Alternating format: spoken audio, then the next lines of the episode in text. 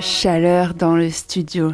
J'aimerais bien qu'on augmente la température et qu'on se dénude un peu pour se mettre dans l'ambiance. Direction la Finlande. Ouais, je sais, quand on pense à la Finlande, on pense aux sapins enneigés et aux moustaches qui gèlent en attendant les aurores boréales, mais pas à la chaleur.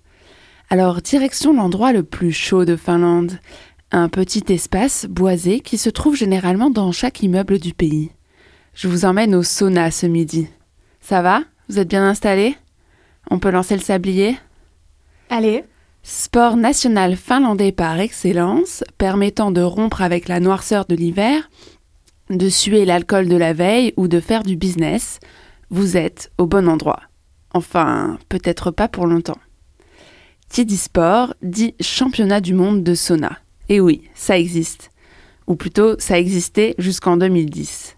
Et c'est le fait divers à l'origine de l'arrêt de la manifestation qui a inspiré Joséphine Cardona pour son livre. Ok, merci Candice, on est bien chaud là, tu peux passer à la suite. Patience, Marie-Ève. Tout est question de patience une fois que l'on est à l'intérieur de la boîte.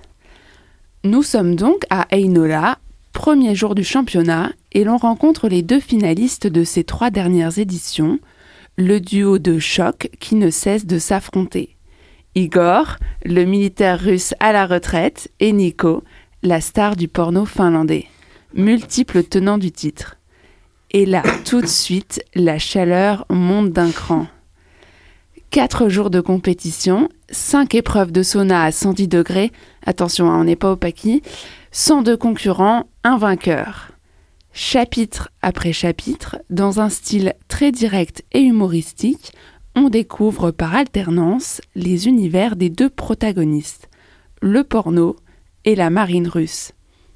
Leur passé, leur entourage, leur rage de victoire, leur besoin de reconnaissance. Car c'est un truc de mec. Un concours de beats, à savoir lequel sortira en dernier de cette étuve insoutenable. Rien de plus, rien de moins. Et pour autant, le bouquin est passionnant très cinématographique avec la description des forêts finlandaises, de l'hôtel qui accueille les participants, de la foule en délire, des filles, oui parce qu'il y a des filles, et notamment des groupies. On sent la tension monter page après page, car on sait que cette année ne sera pas comme les autres, et que ce sera la dernière pour Igor et Nico. Allez, allez vite, la fin, on veut sortir. Eh bien non, vous ne saurez pas la fin je vous recommande chaleureusement la lecture de ce petit livre qui se dévore au coin du feu, et je ne veux pas vous gâcher le plaisir du suspense. Outre la chaleur du sauna, il y a celle des corps, nus le plus souvent, celle de l'omniprésence des tensions sexuelles et tous les détails qui vont avec, à se demander si c'est pas un roman érotique plutôt qu'un polar. Frisson garanti, d'excitation ou bien de suspense. Quoi qu'il en soit, pour faire monter le mercure dans votre vie, rien de mieux que cette critique acerbe de la compétition, du culte de la personnalité et de l'apologie du corps. C'est bon, c'est la fin du sablier, douche froide pour tout le monde.